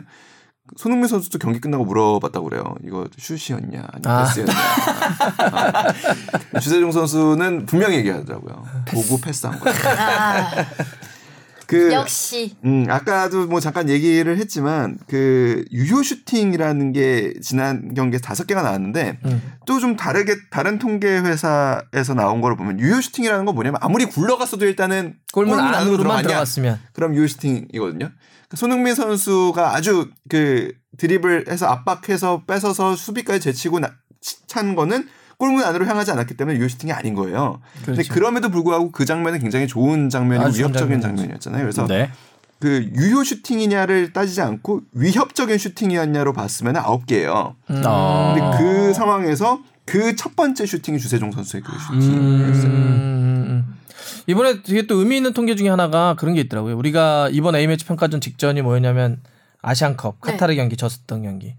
그게 final third 지역이라고 해서 경기장을 3등분 아. 했을 때 상대 골문 쪽에서 볼을 얼마나 소유했느냐가 19%가 나왔었어요. 네. 음. 이번에 볼리비아 경기가 38%가 나왔어요. 두 오. 배가 넘어갔죠. 그러니까 아까 어, 누구의 패스의 quality를 얘기할 때 백패스를 한 거냐? 음. 아니면 볼 점유율이 높아도 우리 쪽에서 볼을 오래 잡았으면 음. 뭐 의미가 없을 수 네. 있는데 이번엔 두 배나 가까이가 상대 골문 쪽에서 많이 붙어서 이루어졌다는 맞아요. 거고 그게 한- 손톱의 효과건 뭐건 간에 확실히 이번에 공격적으로 전술 음. 훈련했다는 거고 거기에 양질의 패스를 주세종이나 이런 선수들이 많이 넣었다는 의미에서는 어, 좀 평가해 볼 네. 만하겠죠. 그런데 좀 더 우리가 상황과 상대에 따라서는 네. 이렇게 혼자 쓰는 것은 좀 불안할 수 있다. 그리고 뭐 아무튼 주세종 선수에 대해서만 또 얘기를 해보면 제가 하나 생각하는 것 중에 하나는 우리나라에서 아무튼 골을 제일 잘 넣는 선수를 손흥민 선수라고 본다면 손흥민 선수를 프리킥 키커로 쓰는 거는 저는 줄곧 아깝다는 생각을 했었어요. 아깝다. 네. 알아서 오히려 왜냐하면 second 파생되는 기회에서 second 찬스를 만들어내서 그때 음. 때릴 수 있는 상황을 맞아요. 본다면 결정력이 가장 좋은 선수는 아무래도 박스 안에 있는 게 좋거든요. 그러니까 그게 늘 아쉬웠는데 주세종 선수가 들어오면서 손흥민 선수가 이제 박스 안에 있게 되- 음. 된 부분에서는 긍정적이라고 봅니다. 자, 음. 예전에 앙리도 킥 차고 그랬어. 코너킥 차고. 코너킥 차러 갈 때 보면 너무 힘들 것 같아요. 저희 물론 프랑스 대표팀은 뭐 앙리 말고도 골 넣는 선수들이 워낙 많아서. 개인적으로 주세종 선수 조금만 더 얘기하자면은 사실 이런 킥력 아까 전에 이런 부분은 잘 부각을 저희가 했지만 사실 이 경 이날 경기에서는 뭔가 수비력을 평가하기엔 좀 아쉬워서 사실 이런 위치가 결국 또 수비력이 또 올라올 수 있는 이게 또 중요해지는 그래서 자연스럽게 전 콜롬비아 경기를 얘기해 봤었던 거예요. 자연스럽게. 더블 이번 그러니까. 아까 우리 이 기자가 얘기했던 것처럼 사실 볼리비아는 좀 약해요. 그러니까 네. 우리의 모든 걸 또 평가를 넣어 담기에는 또 감안을 좀 해야 되기 때문에. 근데 콜롬비아 세요. 멤버도 좋죠 이번에. 좋죠. 뭐 팔카오, 팔카오도 있고 하메스. 하메스도 있고. 예리미나, 그다음에 그리고- 산체스, 네, 우리가 잘 알고 있는 토트넘. 네, 동료. 그 오스피나는 다쳤다며요. 골키퍼 다쳤다는 얘기가 있더라고요. 그래서 일본 경기 아- 뭐 다쳤다고 그러더라고. 그래서 근데 뭐 골키퍼니까. 근데 어쨌든 필드 플레이어들이 워낙 좋아서 음. 이거는 근데 또 어, 볼리비아보다는 좀더 우리, 우리에겐 좋은 상태겠죠? 그런. 의미. 예. 예. 여러 가지 좋은 전술들을 실험해 보기에 에, 좋은 장이 열렸다라는 생각이 들고 그럼에도 불구하고 저는 또 그렇게 생각해요. 그러니까 그 콜롬비아를 만약에 우리를 우리가 굉장히 잘한다고 했을 때 거기에 너무 흥분하지는 않았으면 아, 그, 그래도 아, 음. 그렇죠. 우리가 또 그리고 뭐 평가전 때뭐 이제는 저는 그 정도 팬들이 예, 좀 예. 지켜보신다고 생각해요. 그 의미 그대로 그냥. 그 콜롬비아 경기 때는 우리가 전술 변화가 있을까요? 포메이션 변화 포함해서 어떻게 생각해요? 저는 저는 투톱할 것 같아요. 투톱한다. 네, 저는 투톱할 어떤 것 같아요. 의미로? 이게 근데 뭐 원볼란치를 세운 투볼란치가 조금 더 수비적인 가까운 투톱에 할지는 모르겠지만 음, 어 투톱은 그대로 쓸 것 같아요. 제 생각에. 그러면 황희 이걸로 누구 투톱이에요? 그러면 황의조와 황의조 선- 저는 손흥민? 화, 네, 황의조 손흥민이라고 생각합니다. 어. 이걸로 그래도 이번에 슈팅 숫자도 많이 늘어나고 어 그걸로 재미를 봤기 때문에 똑같이 투톱 쓰지 않을까라는 개인적인 의견은 있습니다. 뭐 그럴 수도 있죠. 네. 그럴 수 있어요. 어, 이 기자 좀 다른 모르겠어요. 진짜 모르겠어요? 모르겠어요. 예, 그 회귀를 한다면 음, 4-2-3-1로 갈 것 같고 그러니까 그게 벤투의 원래 모습으로 돌아오는 것 같기도 하고 근데 또 이번에 이번 A매치 window에 투톱을 실험하는 게 목표였다면 원래부터의 플랜을 그렇게 예, 짰다면 플랜이었다면 음. 그냥 투톱을 갈 것 같긴 한데 음. 그렇게 되면 저는 원볼란치를 세울 가능성도 높다고 봅니다. 어 그렇게 되면 네. 콜롬비아 상대로 네. 그렇지 이 기간에 아예 이 포메이션만 한번 해보자 제대로 이런 네, 느낌. 그러니까 뭐 이것저것 해보는 네. 스타일은 아닌 것 같거든요. 어. 그리고 살리 상대에 맞춰서 원리 뭐- 원칙주의 같아요 확실히 음. 어, 딱 그냥 자기 마음 먹은 대로 네. 갈길 가는 음. 어때요 주바페도 톡톡 쓸것 같아요 비슷해요 전 4-2-3-1. 4-2-3-1 쓸 것 같다 네. 음. 그럼 4어 이제 촉이 좋아 내가 주바페가 좋아 아니 황의조 최전방으로 하고 손흥민은 네, 약간 네, 왼쪽 네, 측면 네, 같이 네, 원래 네. 많이 쓰던. 네. 근데 뭐 선수를 좀 더 다르게 뭐 안 뛴 선수들 쓸 수는 몇 있겠지만 명은 로테이션 쓰겠죠. 네, 전혀 4 2 쓰지 3 않을까. 4 2 3이 할것 같아요. 보면 근데 주피셜 이제. 근데 내 제 생각은 로테이션을 많이 쓸 것 같진 않아요. 네, 많이 안 쓸 것 같아요. 예. 원래 기본- 많이 안 쓰시니까. 예, 그냥 딱 그 정도 어느 정도에서 네. 근데 아무리 자기 전술에 대해서 테스트를 하고 싶더라도 그래도 상대 팀에 대해서 고려는 하면서 전략을 짜는 게 기본이니까 이거는 조금 불안하지 않을까 싶습니다. 근데 예전에 그 우루과이가 왔을 때도 어떻게 했냐면 상대가 셌는데도 똑같이 축구했거든. 음. 기억해보면 우리도 그때 아 우루과이니까 좀 수비적으로 하지 않을까 그랬더니 똑같이 싸웠어. 그거 한번 해봤으니까 이번에는 음, 뭔가 변화가 있지 않을까 싶습니다. 제 개인적으로는 우리나라 축구가 수비 축구랑은 좀 어울리지 않는 것 같아요. 오히려 수비적으로 했을 때 더 불안한 것 같아요. 약간 우리는 과거. 수비를 잘 못해. 네, 그래서 저는 차라리 공격적으로 나가는 게 아 저는 진짜 네. 진짜 템백에도 좋으니까 진짜 강팀 상대로 해서 0대0 무승부 같은 것도 한번 만들어봤으면 좋겠는데 안 되더라고 네, 잘. 불안해서 그러니까 그게 단적인 예가 국가대표 그 뭐지 월드컵 스웨덴전 같은 생각이 드는데 저는 그때 신태용 감독님이 너무 쫄았다고 생각을 해요. 약간 쫄았지. 네, 그냥 당당하게 한번 맞붙었으면 오히려 괜찮았을 것 같은데 뭐 너무 모르지 뭐 쫄아서 그렇게 해야지 0대5로 깨졌었지. 뒤에 물러서 있고 그러다 보니까 오히려 공격 찬스 더 만들어주고 그렇다 고 해서 뭐 우리 선수들이 막 상대방 선수들 되게 잘 막 할 수 있느냐? 저는 안 그렇다고 생각을 하기 때문에 그래서 그냥 있죠. 안 졸고 막 같이 붙는 거야. 그래야 더 가능성이 있다고 생각합니다. 그래서 저는 투톱 그런 거는 가위바위보 같은 거여서 묵을 냈어야 돼요. 이런 거랑 비슷한 거거든요. 상대는 찌를 낼 가능성이 더 많기 때문에 우리는 묵을 냈어야 됐어요. 근데 그게 말이 안 안- 되잖아요. 모르잖아. 그럼 우리가 묵을 낼 걸 알고 저희가 빠를 내면. 그러니까 이거는 뭐 결과론일 수밖에 없는. 원래 다 사실. 사후평가예요. 예, 예, 예. 하지만 내일 경기 감독하고 선수들 기대돼요. 빼놓고는 다. 아이씨, 뭘 어떻게 알아 우리가 사실. 보러 이렇게. 뭐 원톱 투톱 얘기했다가도 또 상 나오면 내 이럴 줄 알았어 알았어. 내가 막 이러면서 다 하는 거지 뭐. 네. 상대가 또 근데 감독이 바뀌어가지고 케이로스예요. 네. 이란 그. 이겨야 돼. 주먹 감자 검색해봤어요. 어, 진짜? 네. 아, 내가 현장에 있었는데. 아, 진짜 짜증, 짜증 났지. 저. 영상 보고 뭐 하는 거지? 이 다 큰 성인이? 약간 이렇게 생각했습니다. 다 큰 성현이. 여우예요. 네. 진짜 요즘. 근데 이- 그래서 좀 더 이겼으면 좋겠어요, 사실. 골이 많이 나오기가 힘들 것 같아요. 그래서 케이로스 감독이 워낙 네. 이란 때도 그랬고 이번에 일본하고 경기 1대0 PK로 신승 1대0으로 이겼는데. 감독들 간의 인연도 사실 좀 재밌는 부분이어서. 어? 네. 그래? 어, 벤투 뭐 감도 있어요? 있나? 있죠. 둘다 포르투갈 출신이죠. 아, 아, 같은 포르투갈이구나. 더 이겨라. 그리고 포르투갈 대표팀에서도 잠깐 같이 있었던 걸로 알고 있어요. 뛸 때? 음. 어, 이것도 되게 재밌네. 더 이겨라. 아니, 케이로스는 포지션이? 케이로스가 아니 케이로스 선수 대 선수가 아니라 지도자와 아, 벤투의 선수. 그렇게. 90년대 그러니까. 초반에 아 벤투 감독이 아. 선수였고 키로스가 감독. 지도자였고. 아, 예. 지도자였고. 아. 대표팀에서 벤투가 이렇게 90년대 초반부터 했나? 90년대 초반 제가 얼핏 보기로는 그랬던 것 그래요? 같은데. 왜냐면 2002년 멤버였으니까 네, 네, 벤투가. 어. 뭐 만약 그때 노장이었으면 저도 모르겠다고. 사실이. 아니라면은 아무튼 뭐 제가 확인하고 편집하면 되긴 하는데 일단은 아니 일단 뭐 그 어쨌든, 어쨌든. 포르투갈 네. 출신의 그 두 분의 인연이 있, 있는 거는 확실하고. 음, 어, 그렇죠. 예. 예. 그래서 궁금해요. 그 벤투 아, 감독. 잘 알겠네, 그러면. 네. 아, 그러면 잘 알겠네. 스타일이 어떤지. 아, 어이, 도저히, 어이, 어, 진짜 재밌겠다. 그런 그래서 경기. 그리고 저는 사실 이게 평가전이면은 뭐 경 뭐 경기 결과에 뭐 이렇게 말발부 하지 말자 뭐 이런 것도 있긴 하지만 이건 좀 다르지. 느낌, 예. 정서. 우리 계속 얘기하는 정서상. 어, 이게 뭐 한일전급은 아니지만 이 케이로스 감독은 이 많은 팬들한테 이 악연이기 때문에 어. 꼭 이겼으면 하는 바람이 있습니다. 내일 골키퍼도 바뀔 수도 있겠네요. 그럴 수도 있죠. 조용히 그럴 수도? 있지. 네, 왜냐면 아프 아프대. 아. 아 그래요? 네. 아, 김중희 네, 선수가? 어, 기사 났네요. 어, 그럼 바뀔 수도 있겠네. 네. 우리 대구의 조현우 대야 여러모로 내일 우리 주바페 몇 대면? 저요. 콜롬비아. 아 지금 이거 갖고 우리 저희 다음번 할 때 커피 내기 한번 합시다. 좋습니다. 저 저는- 완전 찬성해요. 저는 1대 0 누가 이깁니까? 우리나라. 알았어요. 우리나라 2대 1로 1대0. 고민했는데 1대 0 하겠습니다. 우리 뽕 PD. 그럼 제가 2대1 주워 먹겠습니다. 2대1? 2대1 승리. 자, 우리 이기자. 저는 3대1 승리. 어. 오.